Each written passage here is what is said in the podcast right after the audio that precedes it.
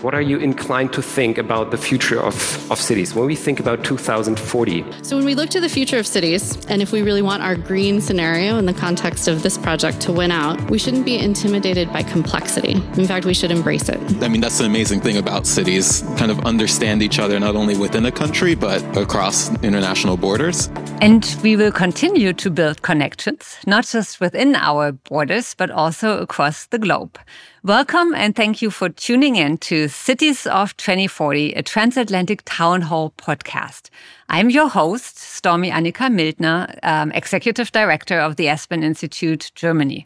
Together, we are embarking on an engaging journey to delve into the intricate world of urban development and explore the pivotal role cities play in shaping a brighter urban future. The United Nations projects that by 2030, nearly 600 million people will move to urban areas, reaching a total of 5.2 billion, which accounts for approximately 60% of world's population. Our Future Cities, the Transatlantic Town Hall Initiative, has raised, um, I would say, awareness and ignited fresh perspectives among a diverse range of stakeholders and we've created a dynamic platform for dialogue and collaboration in Berlin, Atlanta, and Los Angeles. And uh, it's the perfect time for an introspection as we approach the culmination and unfortunately also the end of our project. And to keep things exciting, um, we've lined up some fantastic guest speakers today. Um, and first of all, it is my great pleasure to welcome Dr. Niklas Kossow. Uh, Niklas, you are team leader of Transformation City at CityLab, Technologiestiftung Berlin. Thank you, Niklas, so much for being here today. Thanks for having me. And um, it's also a very great pleasure to introduce Vishaan Chakrabarti. And uh, Vishaan, you are founder and creative director of Practice um, for Architecture and Urbanism in New York. Yes, thanks for having me. So before we jump right into um, into the topics um, and also look a little bit at the scenarios which our participants developed, um, Niklas, I wanted to ask you, what is CityLab? And what is the Technologiestiftung Berlin and what do you do there? So the Technologiestiftung is a foundation, a private foundation that exists in about 30 years. It was founded, uh, amongst others, by companies in Berlin, but also by the uh, Berlin Senate Department of uh, the Economy back then, but it's now independent uh, from the city, but runs projects that are financed by the city of Berlin. The Technology Stiftung is looking at technology and urban development and on digitalization and on openness. And it's try, it's working on open source solutions, on open data solutions for the city and also on studies behind that. The City Lab, then again, is a project of the Technologiestiftung and it's financed by the Berlin Mayor's Office. And the City Lab Berlin is a public innovation lab. We do digitalization projects directly with the city administration, with civil society partners, with businesses as well in Berlin. We are a place where different stakeholders can come together and really think innovation, rethink the process that, that, they, that they're in, that they do, and where they can work on projects that can benefit the city. Thank you so much, uh, Niklas. And also tell us a little bit about yourself, because you're a researcher, you're a thinker, um, you're an opinion shaper, and maybe you are also a little bit of a politician. Yeah, that's uh, true. I have a sort of in my night job. I uh, uh I am a politician for the uh, Social Democratic Party in Germany. I ran for the Berlin Parliament in Kreuzberg, um, but I try to usually keep that a little bit separate, at least from my job at the Technologiestiftung, where, I, as you said, I am the team lead of the team Transformation City, Transformation Stadt. Um, we are a team of service designers and project managers. We are often come in in early stages of projects to do research, um, to do user-centric research and find out what is the actual problem uh, we want to answer with a specific problem. And we also specifically do uh, methodological advice and support for uh, projects of the Berlin Smart City Strategy Gemeinsam Digital Berlin, Together Digital Berlin. So we support the Senate Chancellery in the implementation mm. of this strategy. Thank you so much. And you ran for Kreuzberg because it's uh, the coolest uh, part of the city, or it's because you live there? um, I actually used to live there for the longest time. Okay. And then I then at some point moved to Neukölln, but I was already politically active ah. there. And Kreuzberg, of course, is the coolest part of Berlin, and especially the Gräfekiez, which I ran for, is one of the lovely okay. parts of Kreuzberg. Thank you so much. Um, Vishaan, tell us also a little bit about um, architecture and urbanism in New York. What do you do? So, uh, Practice for Architecture and Urbanism, or PAU for short, is the architecture firm and urban planning firm that I founded about uh, eight years ago now. I've been working as both an architect and urban planner in New York City for almost 30 years uh, and worked uh, uh, for Mayor Bloomberg actually right after the events of 9 11 as his uh, planning director for Manhattan for about four years. So it was a very heady, uh, mm-hmm. crazy time, uh, as you can imagine, as we were rebuilding the city and has some parallels to what it means to rebuild the city after the pandemic. Um, and so we're a private architecture firm, but also we do a lot of thought leadership pieces with nonprofits, with some media organizations. And I also do a great deal of writing separate from the firm. Mm. Uh, I just finished my second book that my publisher is texting me about right now about some text edits. It never ends. Um, and so, um, you know, we're, we're an architecture firm that does a lot of public work, infrastructure work, um, housing, uh, and so on. But at the same time, we also like to contribute to the public dialogue about what makes cities better, just based on my own experiences, but also the interests of the people who work for us. We have about 30 employees, and most of them are what I like to call Swiss Army knives. You know, they have a lot of different blades uh, and do a lot of different things. And so they're very interested in uh, what makes cities better, what makes communities better. Thank you so much, Vishaan. And you live in New York? I do. Hmm. I do. I've lived there most of my adult life. Although I did my master's thesis uh, on Berlin on the IBA with a particular focus on Kreuzberg. So Kreuzberg might be the common thread of this entire conversation. Yeah, and I actually used to live in New York for about uh, three months back in 2015. Ah, there you go, Nicholas. So you have to come back and visit us. and Nicholas, what did you do in New York? Uh, I was back then working for Freedom House um, ah. on democracy hmm. projects. Um, ah, perfect. And on their um, on their internet freedom work as well. Um, and generally, I also have a background as a researcher in um, anti-corruption work. So I, I did my PhD on the use of digitalization mm. in anti-corruption. Worked also in the international development field for a while, but then decided I really wanted to uh, put my efforts in making the place I live in, in Berlin, a better place. Um, thank you so much. Um, this is uh, so we are bringing two together who belong together also on this podcast, um, and I hope that uh, a new friendship could emerge from this. Excellent. Absolutely. What I would love to do with you, um, the participants of our project, uh, Future Cities, um, develop different scenarios uh, for the year 2040. And I would like to introduce those scenarios to you um, and then um, hear a few quotes from our participants and then also discuss these scenarios with you. Um, and I would also like to discuss with you how we avoid uh, the bad scenarios and how we can get to the better ones. Um, and I would like to start with our scenario red in which cities struggle with unsustainable development and governance stagnation, leading to socio-economic inequality, fragmented communities, and climate-related challenges. And root causes include automation-induced jobs, widening social disparities, underestimated climate impacts, and um, and economic strains. And um, maybe we can now listen to a few um, of our participants um, who participated in the project. And uh, the first one I would like to invite to join us electronically is uh, Sana Richter, a project participant from the Senate Department um, for Urban Development, Building and Housing um, in Berlin, explaining how the cities reach this red scenario Tonspur ab. The city governments focus on short term solutions, and the mayors are only driven by events and crises and not really in a state that they are proactively shaping the future.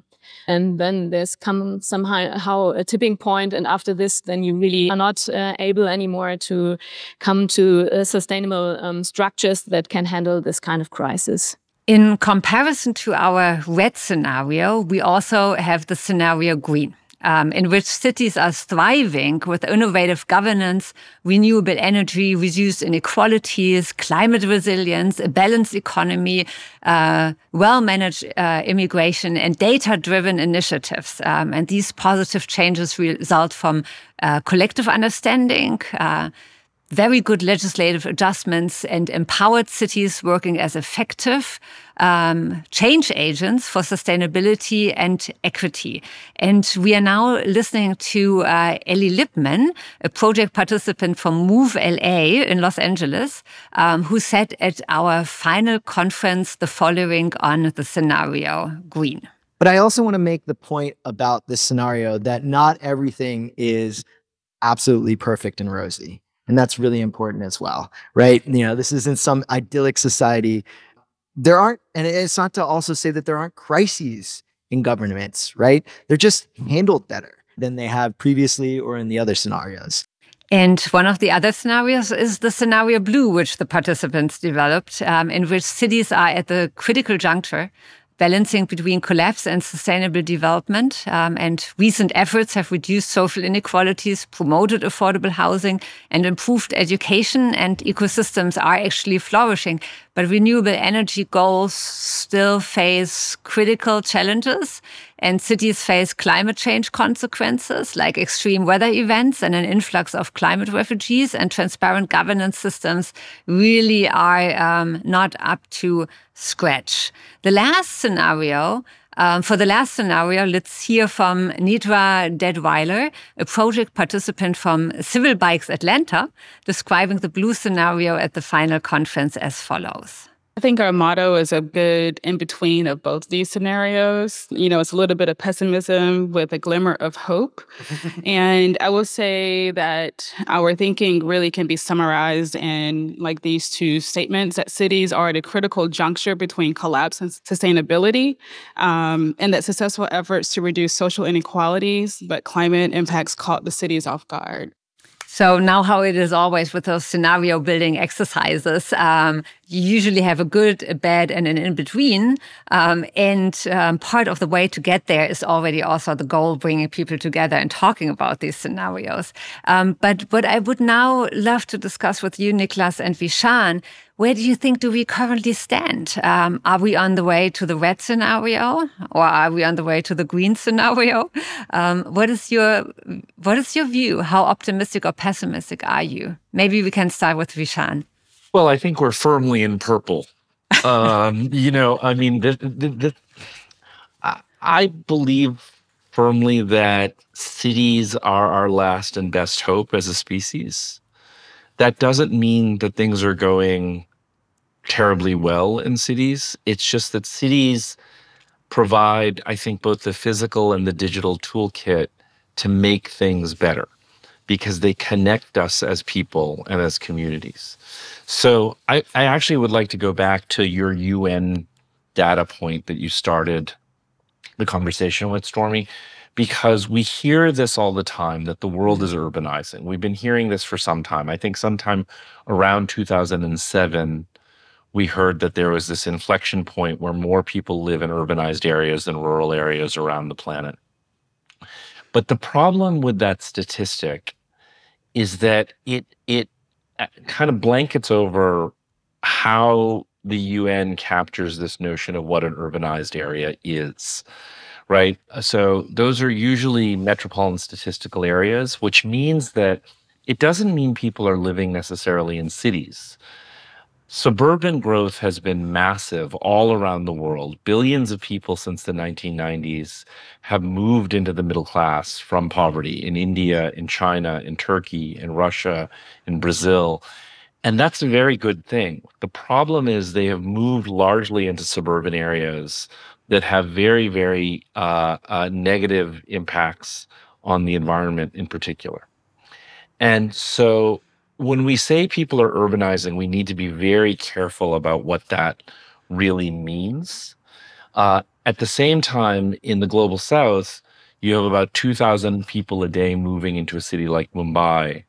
And they're not moving into suburban circumstances, they're moving into informal economies that some people call slums, but are actually mm. are actually more complicated than that. And so I think our cities are in this perpetual purple zone amongst your green, red, and blue scenarios, in that there are people who are constantly modeling better ways of living in terms of the environment and in terms of equity. So take bicycling, for example, as a, as a means of mobility around the world. It, it went from something that was very commonplace in China to something that almost got eradicated in China mm. and in Vietnam. Uh, and then suddenly became something that was like a cause celebrated in Copenhagen and in Amsterdam. And now there's actually a reasonable bicycle modal share in New York City. And we're building bike lanes in places that I never thought we'd be building bike lanes. We're still in a transition zone. So there, there are ideas like that. But at the same time, when you look at the inequity statistics in our cities, right, they are uh, abysmal. They, you know, like we in, in New York City is incredibly segregated incredible racially segregated, segregated in terms of income. So our cities have a long way to go. But what I believe is that our cities have the toolkit to fix the problems if we choose to do it. And the last thing I would just say is your first participant said something about how mayors and politicians focus on the short term. And I think that is the big problem that we have, that we have a, a long term set of challenges in terms of climate inequity, um, technology that the sh- I watch it every day with our government. The short-term way in which they approach these things uh, will not solve the longer-term problems, and there is no reward for them politically to solve longer-term problems. Mm-hmm. Uh, and I think that's one of our biggest challenges as a as a governance system in democracy. Thank you so much, Vishaan. And uh, we come back to these points you raised, um, I'm pretty sure later on when we also look at the solutions more. Um, I now want to bring in Niklas. Um, do you share these observations also for Berlin? How pessimistic, optimistic are you, and where do you see the challenges? I would agree, as in we ca you can't say we're on the road to one or the other. We have, I think, elements of everything. Also, what your participants said, but that's of course the nature of scenarios. We have elements of all of these that we see, and of course, um, Vishaan, you rightly put, pointed out, it really depends on the context that we talk that we talk about, right? If you're looking at some Scandinavian countries, there you you see a lot of like scenarios or like a lot of traits of the green scenario, right? You see a, a much more a city center that is much more equipped to deal for, bi for bikes, for example, or that where people are cycling much more, where there is a also more equitable society. That you see a lot of sustainable housing that is that is building, but you also have problems with rents, right? With rents rising and with house housing prices like um, like basically pricing out certain groups of society. At the same time, you have cities. Um, in uh, in Asia that are basically becoming mega mega cities and agglomerations, um, where which face completely different um, challenges, but also give different opportunities for like reducing travel times and getting people together. But it's really hard to see like one global trend um, in the cities. In Berlin, I think it's a bit similar. We have um, a lot of challenges that we face. I think um, the um, blue scenario that you described that we will have to deal with climate emergencies. That is something we will not be able to escape from. Um, it's something we have to prepare for. Um, that we have to like find ways to mitigate to mitigate. And we are in some some regards we are on a way there. There's some like projects that look at like how to deal with um, strong rainfall, um, we try to um, we develop concepts like the sponge city, where like it's easier to deal with um, heavy heavy rainfalls. It will be a problem in Berlin. We have some initiatives that look at how to better use water, um, which will be a problem in the in the climate crisis here. Um, Brandenburg, Berlin is a very dry area, and we noticed that in not this year, but the two years before that, we had like, entirely dry years, and we will have to find a way to deal with that. Berlin already knows that by 2040, 2050, we will have a climate more similar to Toulouse than to today's Germany, and that's something we have to adapt to. We'll have to adapt the trees that we plant and um, the way that we we build houses so they become more equipped to deal with heat. And that is something i think that people are preparing for and that people know that we have to prepare for. But at the same time we still have of course challenges like um, an administration that has some old structures which doesn't find it easy to um, take fast decisions. And that rather like you know has um, responsibilities that are, are, split between different departments and that of course is a challenge if we want to like sort of mm. take decisive decisions to adapt to climate change Vishaan, looking at New York, um, what would you say? Uh, could you identify a project um, where you say this is a project which really gets us to the green scenario, um, and this is something which you're observing in um, in New York, which you find truly troublesome because it could get us more to the red scenario? We have a very good track record uh, building housing near mass transportation, especially our mm-hmm. subway system. Our subway system is quite old, it's quite vulnerable to flooding.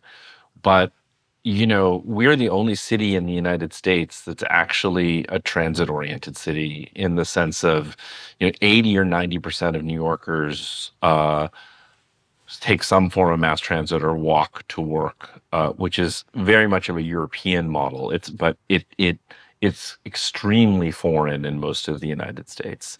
And even in the cities that have mass transportation or think of themselves as more transit oriented, like San Francisco or California, or even like Washington, D.C., people drive everywhere.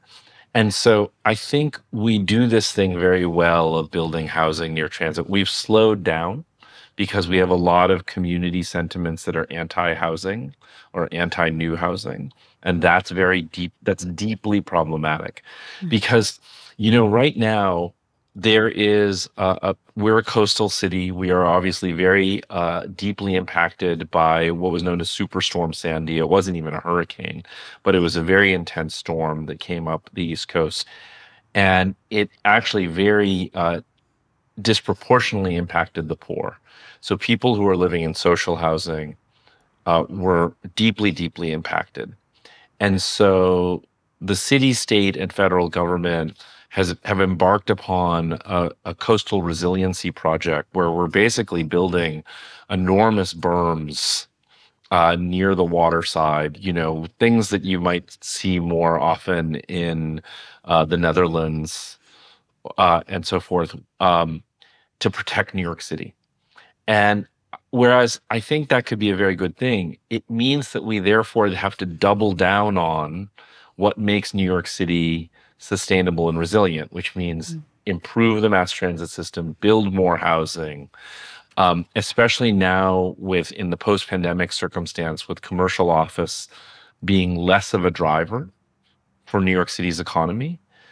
I think housing is one of the most central things that we have as a driver, not just to drive our economy, but to drive our culture, right? In terms of making sure that we remain a mixed income place, mm. a racially mixed place, you know, because I always, you know, Nicholas was talking about Scandinavian countries earlier. And, you know, as someone who we all have for years been reading about Copenhagen and how they solved every problem there was this absolutely startling article in the New York Times about how Denmark deals with communities of color and immigrant communities, how they're being moved around, uh, like literally forcibly moved around by the government. And this is this is so foreign to the ears of a New Yorker. Like this is it's un, it's unthinkable, right? We have the most diverse city in the world. And we have it because of our housing stock and in the way our metro system connects that housing stock. And that's what we have to keep building, even though we're a coastal city, because we're putting billions of dollars into coastal resiliency. So now what are we protecting? We shouldn't just be protecting Wall Street and our financial district, which will probably all just go digital anyway, right?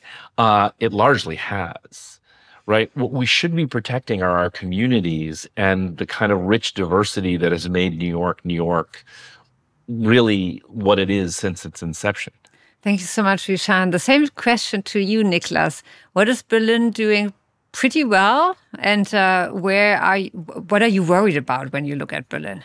And Berlin, I would also say transport. Berlin um, actually has a pretty dense and pretty good transport network, um, and they are also working on extending it, on also modernizing it. We all know it's a struggle, right? Like, and um, we all know like the, the, the subway system in New York is fantastic, but it's but it's old, needs renovations of course, like in Berlin, we also need renovations of, of specific line, and every Berliner will hate on the transport as, as soon as they get a chance to. But uh, we have a pretty good um, system here, and we also have um, we have a good way of thinking microservices and micromobility services together um, with transport. So there is um, an app here called the Jelbi app, which um, the Berlin Transport uh, Authority developed, um, which basically gives you an account. If you register there, you can get an account for both like um, shared mobility cars, for um, these little scooters, for also um, electric scooters to sit on, to sit on for rental for rental bikes, and it also gives you the opportunity to buy to buy a ticket for the transport. It basically connects all these different services and also shows you routes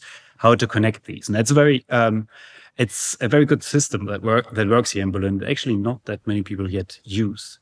But mm. we also, of course, struggle um, with similar issues with rising rent. Berlin um, has a very specific rental market where um, back in the 90s there was a lot of a lot of space still left in Berlin. Um, a lot of people started moving here because of the cheap rents. Now we have um, some districts where rents have increased by over 100% in the last 10 years. Um, so it's quite it's a struggle for people, and also the attractiveness of Berlin as sort of a um, global hub for innovation and a global hub for people to like move move to where they can feel free. Obviously, diminishes when uh, we don't find a way to deal with the rental situation.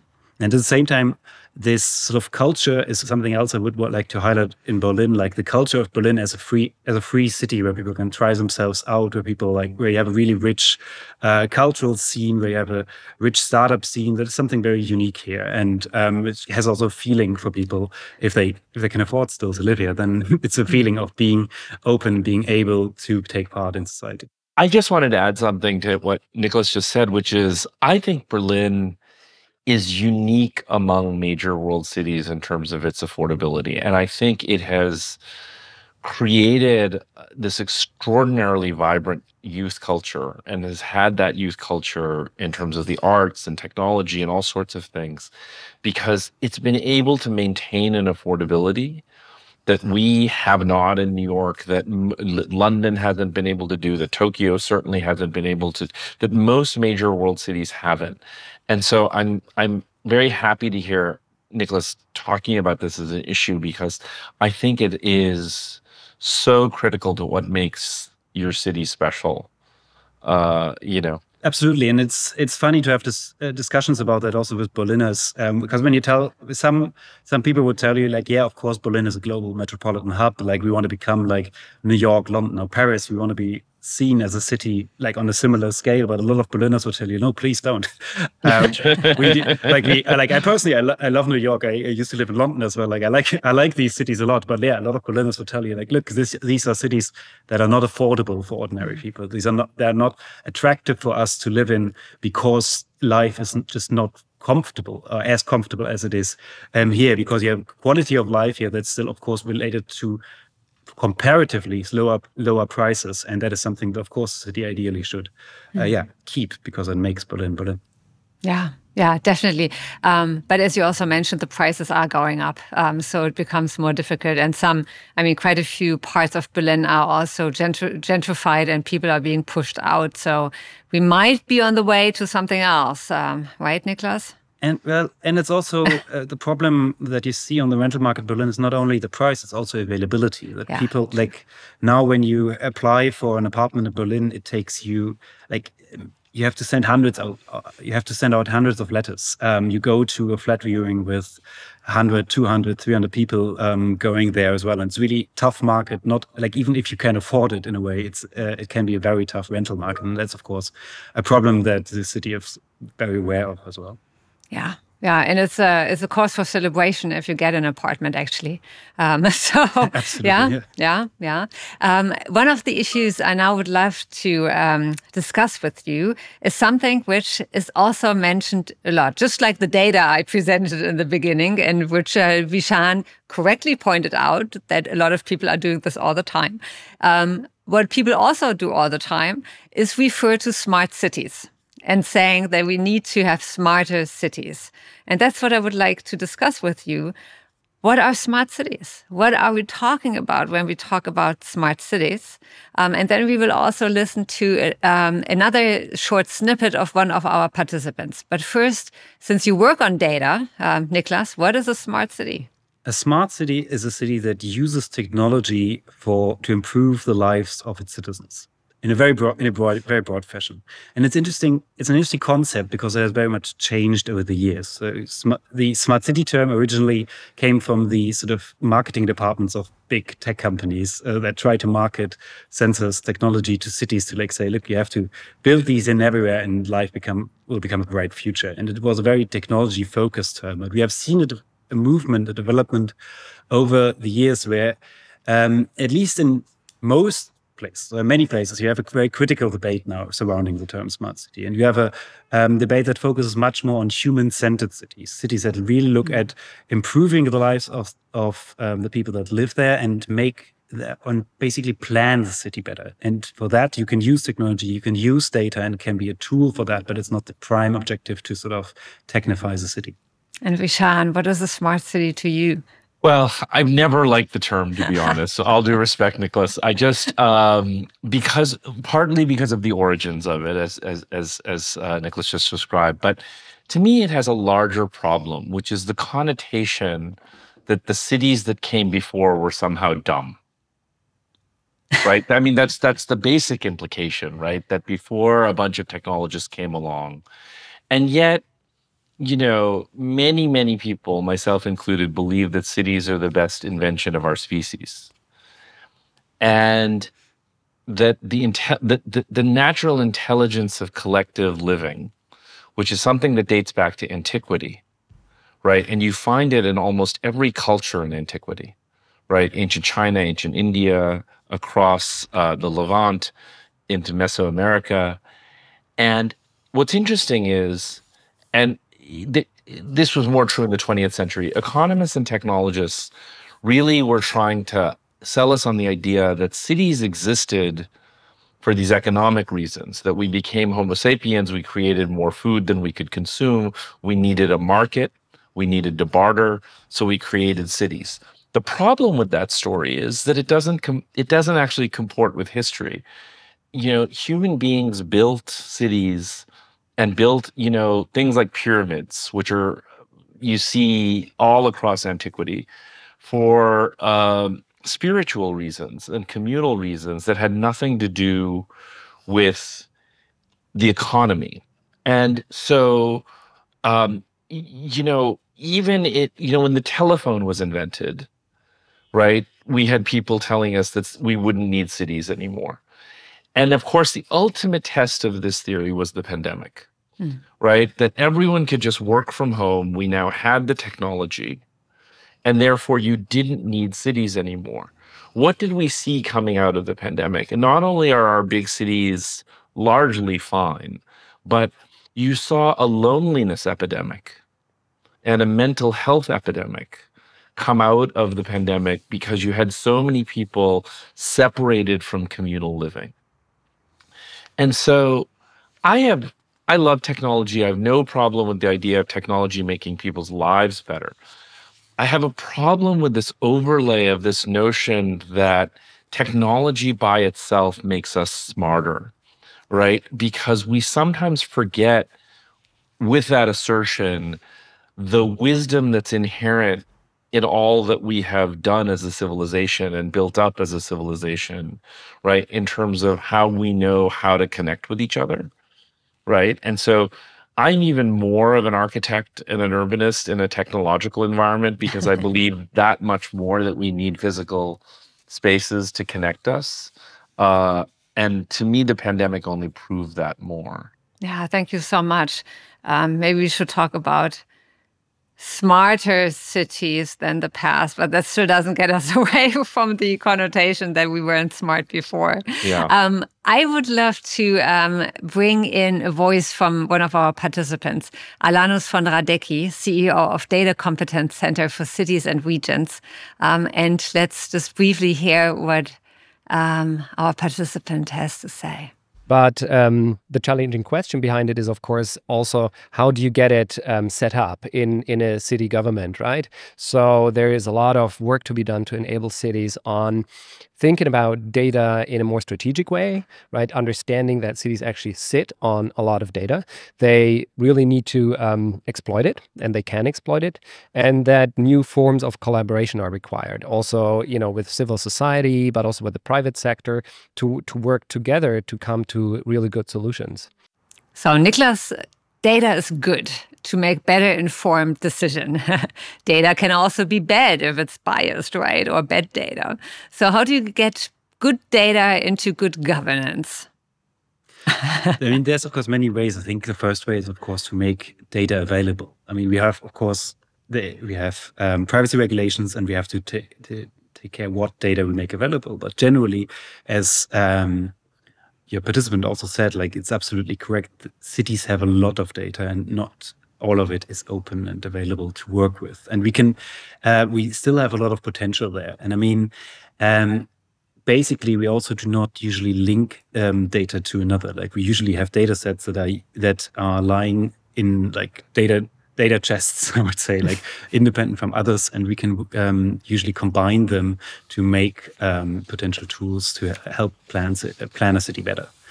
Um, how do you how do you do that is a very broad question right it's like um, we have several problems in like in the cities where people are not aware what they have the data we here in berlin um, one other project of the technologiestiftung um, is the open data information center odis um, open Open Data Informationsstelle. Um, they are a project also financed by the city government, and they're trying to help open up data sets uh, from different government departments and also show potentials that open data has. And that sometimes can be something um, where you don't necessarily think that this data will be helpful. Like, for example, um, here at CityLab, we found a few years ago, we found a data set of all the city trees um, and what kind of trees they are and where they stand um, on a map. So we thought, what can we do with the data? In the end, we um, basically built a tool. It's called Gieß den Kiez. Um, that is um, there's a tool for people that want to water the trees in the in the city, right? And we basically show that, um, put the data that we found onto a map and made it available to people just to use. And now we have a tool where people can like mark when they watered the tree and sort of coordinate their uh, their efforts to keep their city green. But in the end, like what I'm trying to show with that is like it's um, the data was just one part in this in this process in building this tool. Um, but we made it available or we made it more accessible for people to use it and in order to support efforts that they were into anyway.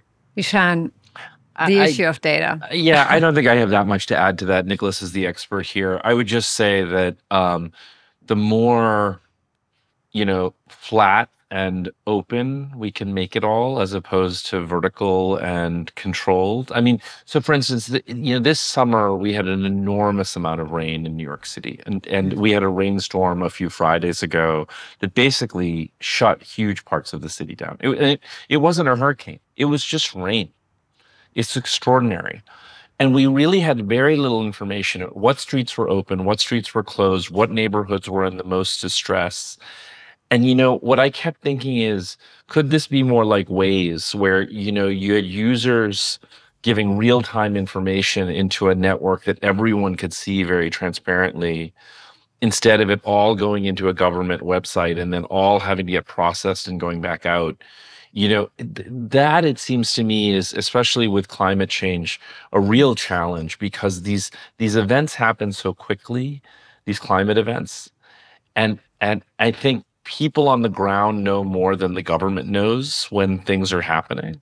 And how that information gets shared, I think, is a solvable challenge. It would seem to me. I'm not the person to solve it, but mm-hmm. uh, but but it just that seems to me to be one of the big problems. That there's this desire to centralize all that information with the government, And I'm not sure that that is the best way to approach it.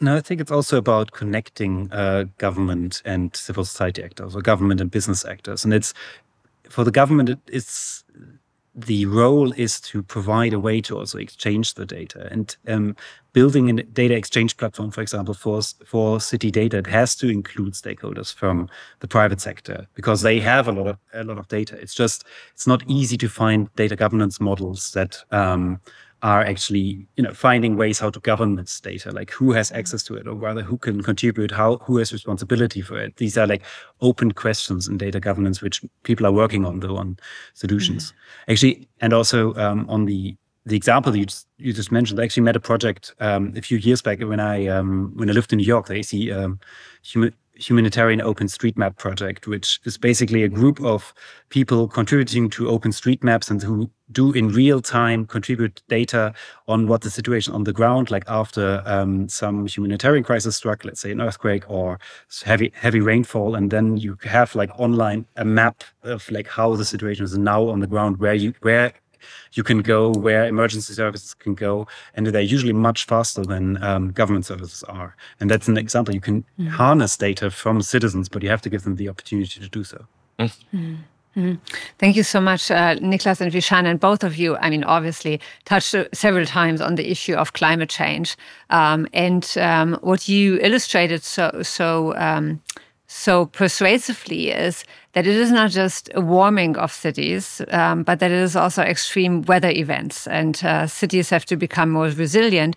Um, and another issue we discussed in our um, project is also the issue of energy. Um, energy production and energy consumption um, in cities, obviously very closely connected also with climate change.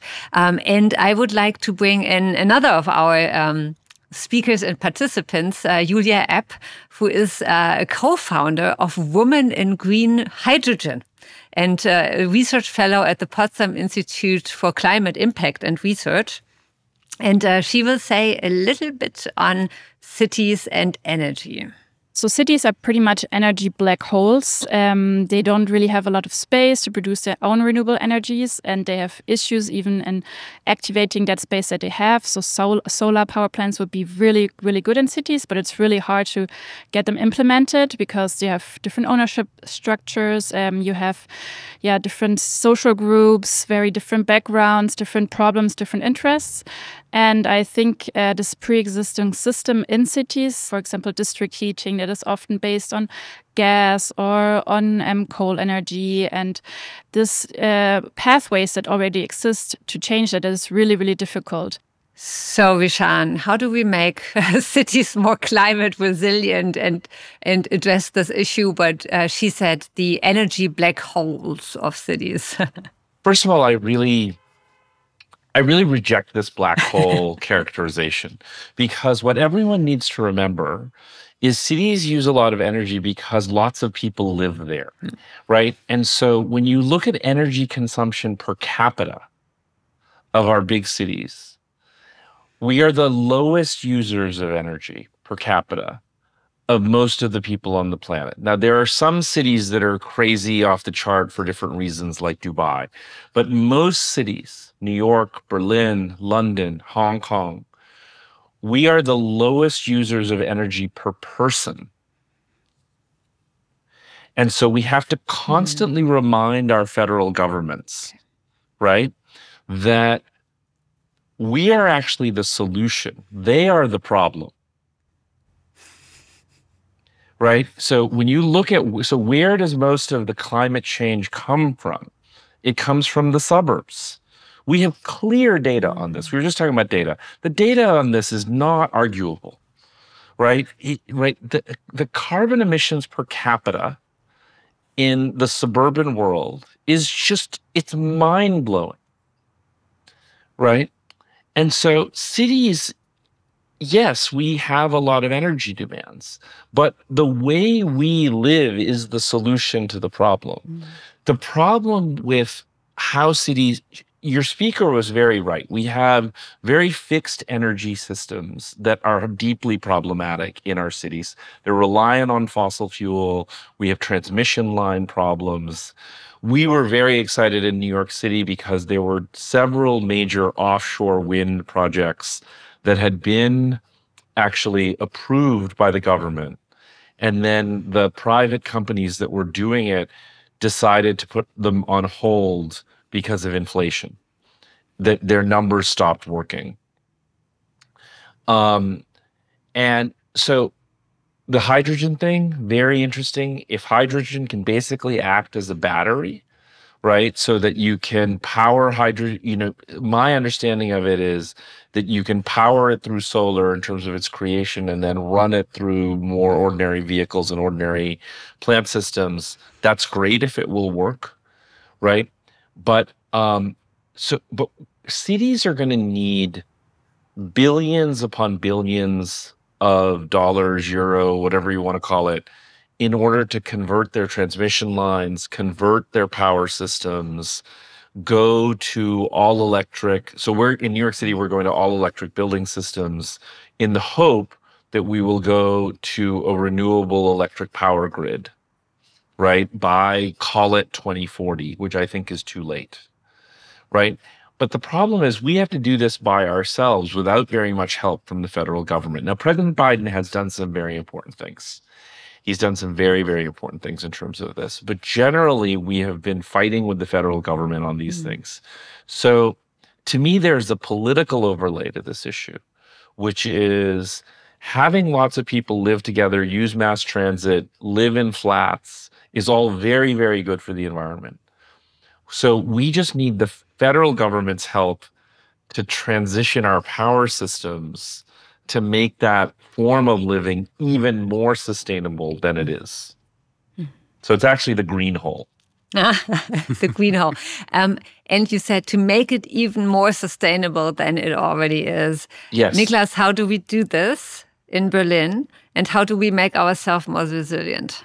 That's an excellent, excellent question. I'm not sure I'm the best expert to answer it, but I can try at least. Um, I think we uh, we know a lot of things that we can do and that we have to do. We just need to use the potential. Like um, your participant, you mentioned um, solar, right? In the city, we do not yet use a fraction of the space for solar that we could. Like um, there wasn't a, initiative in Berlin a few years back to use at least all public buildings for solar, and um, we should start there, but we also should go on the rental houses. And as she said, there is a problem of different and differentiated ownership, but there can be um, supports support programs to incentivize that.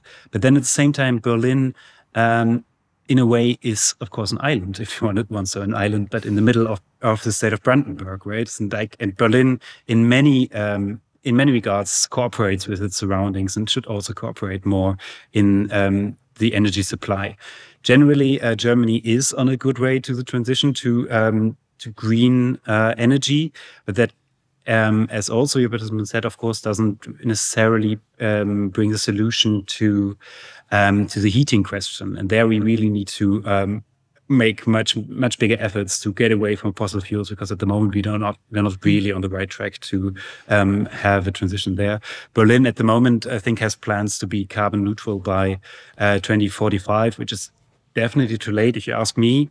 But I know from all experts that it will be very hard to reach goals that are earlier than that. Vishaan, you're nodding. Are you, do you agree?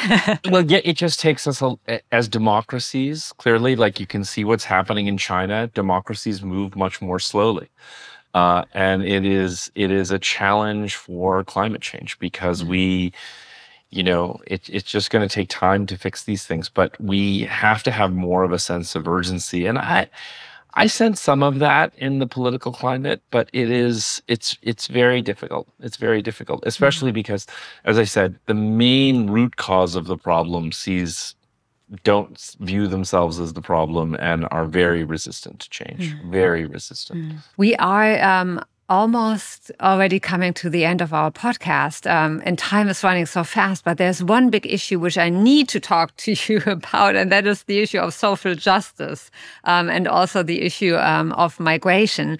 And our participants, when they discussed this, said we can learn a lot from the United States and from US cities.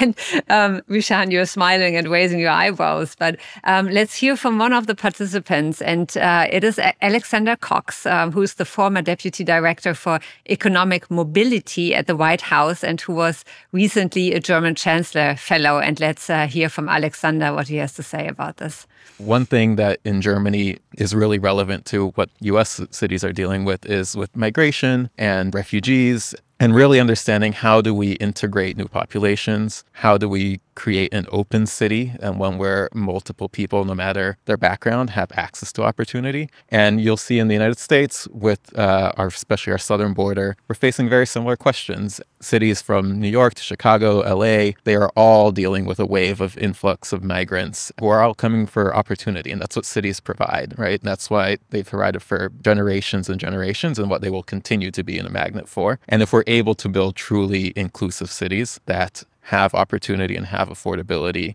and embrace multiculturalism, then that is something that can be really shared across countries. Vishaan, are we there yet? no, we're not there yet. Look, this is a deeply personal issue to me. I mean, my parents emigrated to the United States with very little money. And I actually think the United States is the only country in the world where me looking the way I look could have done what I was been able to do. And I think New York in particular, because no one in New York asks you where you're from, they ask you where you're going. Hmm. Uh, so you know this this idea of skin color, national heritage, and so forth, almost is secondary to kind of your ambitions and aspirations, and that's kind of the promise of New York City.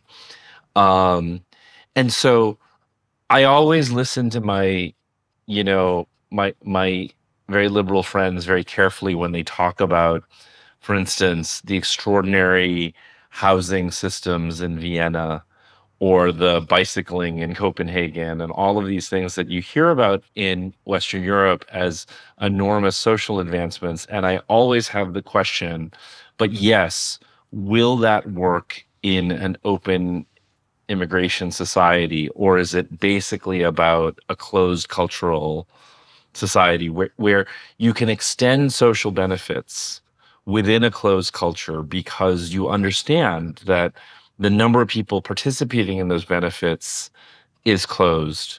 Now, Berlin, I mean, Kreuzberg, at least when I was last in Kreuzberg, it was heavily Turkish and like it was a very, very uh, mixed, diverse environment. Who gets what rights in society, I think is a very open idea in the United States. But it's also why we see the rise of people like Trump, right? Mm-hmm. Because people resist this idea.